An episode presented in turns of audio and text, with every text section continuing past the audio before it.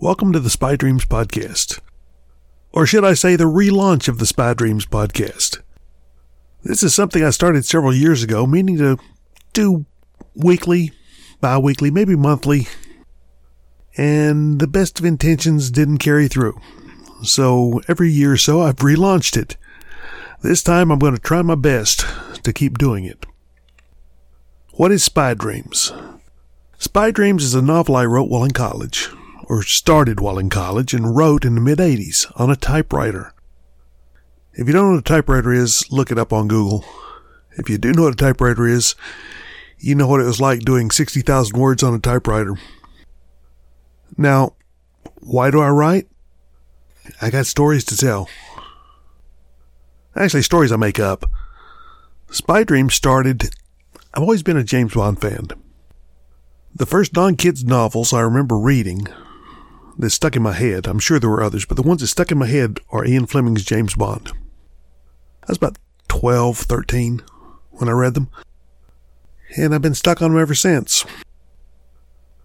Well, in college, I got to thinking how funny would it be if James Bond's illegitimate son was filling out an application for the CIA, the NSA, the FBI, someone, an alphabet agency, as James Bond.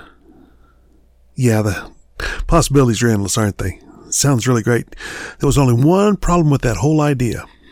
They would sue my ass off if I wrote it. But that led me to the ending of a book. Picture this It's typical Bond movie, or a lot of other movies. He's in bed with the girl. He's thinking about all that's gone on the last few months or over the course of the adventure. She snuggles close and half asleep she goes, That was nice. I hope I'm not pregnant. To which he rolls his eyes and goes, Damn.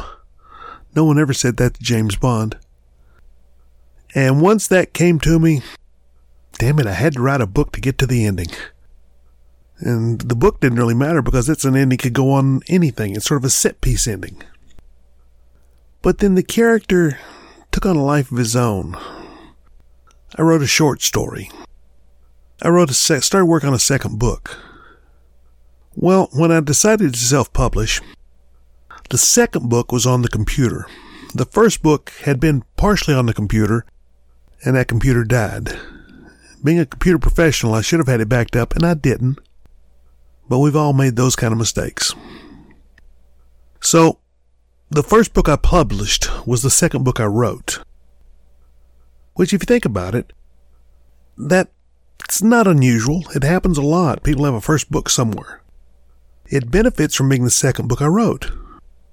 I had already written a book. You get better at it if you got any talent at all.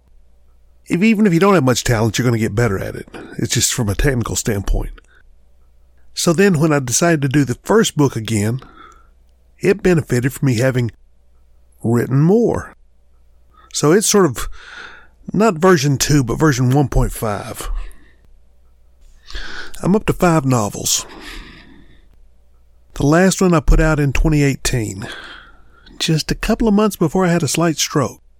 So I haven't really written a lot since then. I've written some short stories about the same character. You know, you ever read a book where they'll say, but that's another story?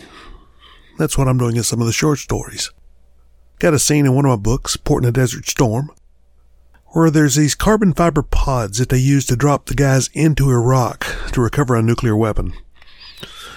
And Lee says, I hate those things, or why I don't like Chinese food, but that's another story.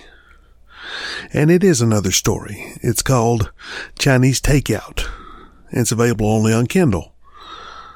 But it predates the Gulf War story.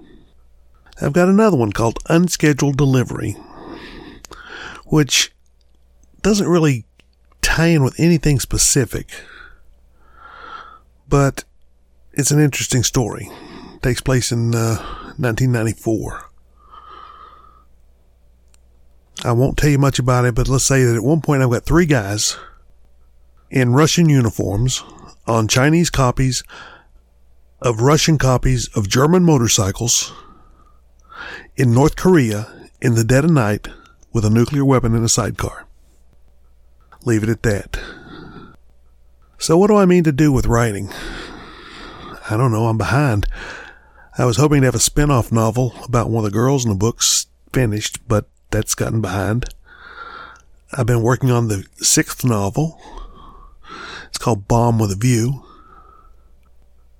The opening of that, here it is basically. You remember in 2000 when we didn't lose Los Angeles to an improvised nuclear weapon thanks to a bag of concrete and a bucket of water? Probably not. That was covered up so deep that I'm not sure it happened, and I was the guy with the concrete. Yeah, that's the kind of stuff I write.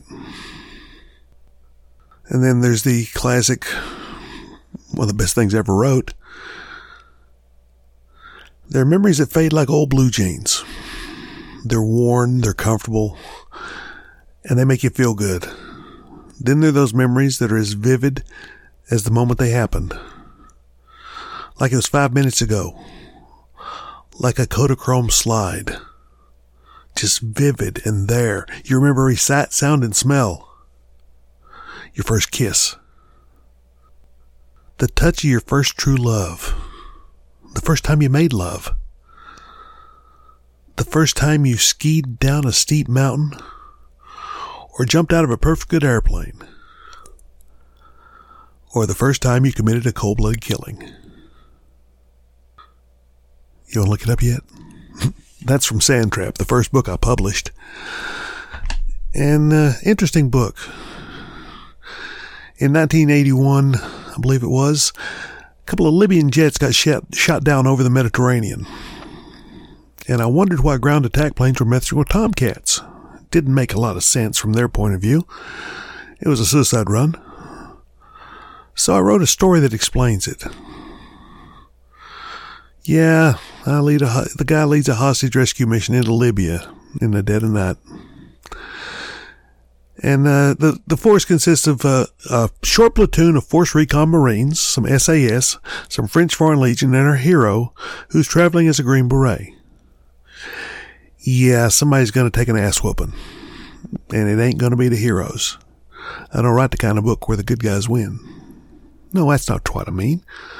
I don't write the kind of book where the good guys lose. You know, black and white? No.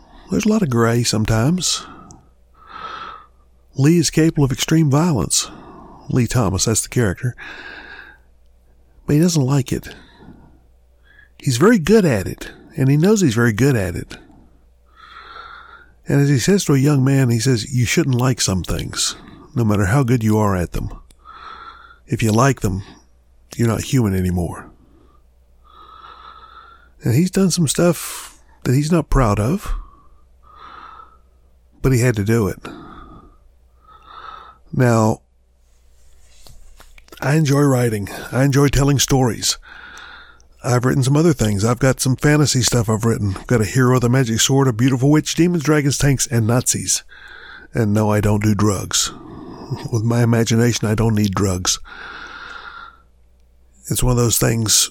Someone said, "Why did? How did you get through college in the '70s and not smoke weed?"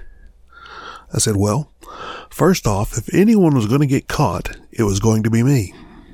Second, I might have liked it too much, and third, my grasp on reality is not real good. So, I don't need mind-altering substances. I am my own mind-altering substance. You'll have to excuse me today. My mouth doesn't want to work. Don't know why." Haven't been drinking in a long time. So, well, the new book, I'm working on it. Bomb with a View, a Lee Thomas novel. So far, I've got Spy Dreams, the original, Sandtrap, Cigarettes for Two. Think about that one. Then there's uh, Port in a Desert Storm takes place just before and during the First Gulf War. Book number four? What is book number four? Let's see. Sandtrap, Spy Dreams, Cigarettes. Ah, Port in the Desert Storm is book number four. Book number five is called Unfriendly Persuasion, which explains why you don't mess with the family of a man who's very good at extreme violence. I'm not going to give the story away, but Here's a question for you. What happens when you dump 15 tanks of pure oxygen into a basement full of natural gas? Okay, think about that. Hope to do this about once a week or so. If you got some questions, you can send them to me at spydreams at outlook.com. I'm also on the Facebook, Spy, the, uh, yeah, the Spy Dreams, the Lee Thomas novels. You can look up, look up Spy Dreams on Facebook. You'll find them. My books are all on Amazon and you can order most any bookstore also. So let me know what you think. I'm Tom Fugit. I hope to get back with you later. Not going to try to make this too long. So, is a Double Knot Media production? In case you're wondering, I'm Double Knot Media. There is no one else. And that's a play on the old Hillbilly, Beverly Hillbillies joke, where Jethro wanted to be a double naught spy after he saw a James Bond movie. So that's just one of those fun little things I put in. And yes, there is an English agent who has made a couple of appearances in my books or been mentioned.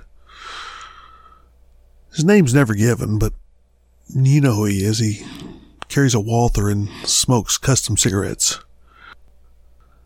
And there's some other characters from other books who I've put in in passing, just a little cameo appearance, a little homage to the stuff that I grew up reading. I hope I haven't offended anybody by doing that. I'm not trying to steal their character, just say hello to them. I've had some good friends who like my books. One of them passed away recently. In fact, not long before he passed away, I told he was picking on me about something. I said, I'm going to kill you off in the next book. And damn it, he went and died. Now I can't kill him off. I can, but he won't know it. It's no fun in killing off someone who doesn't know they're dead. Or who is dead, so they don't know that you killed them off. You see my problem.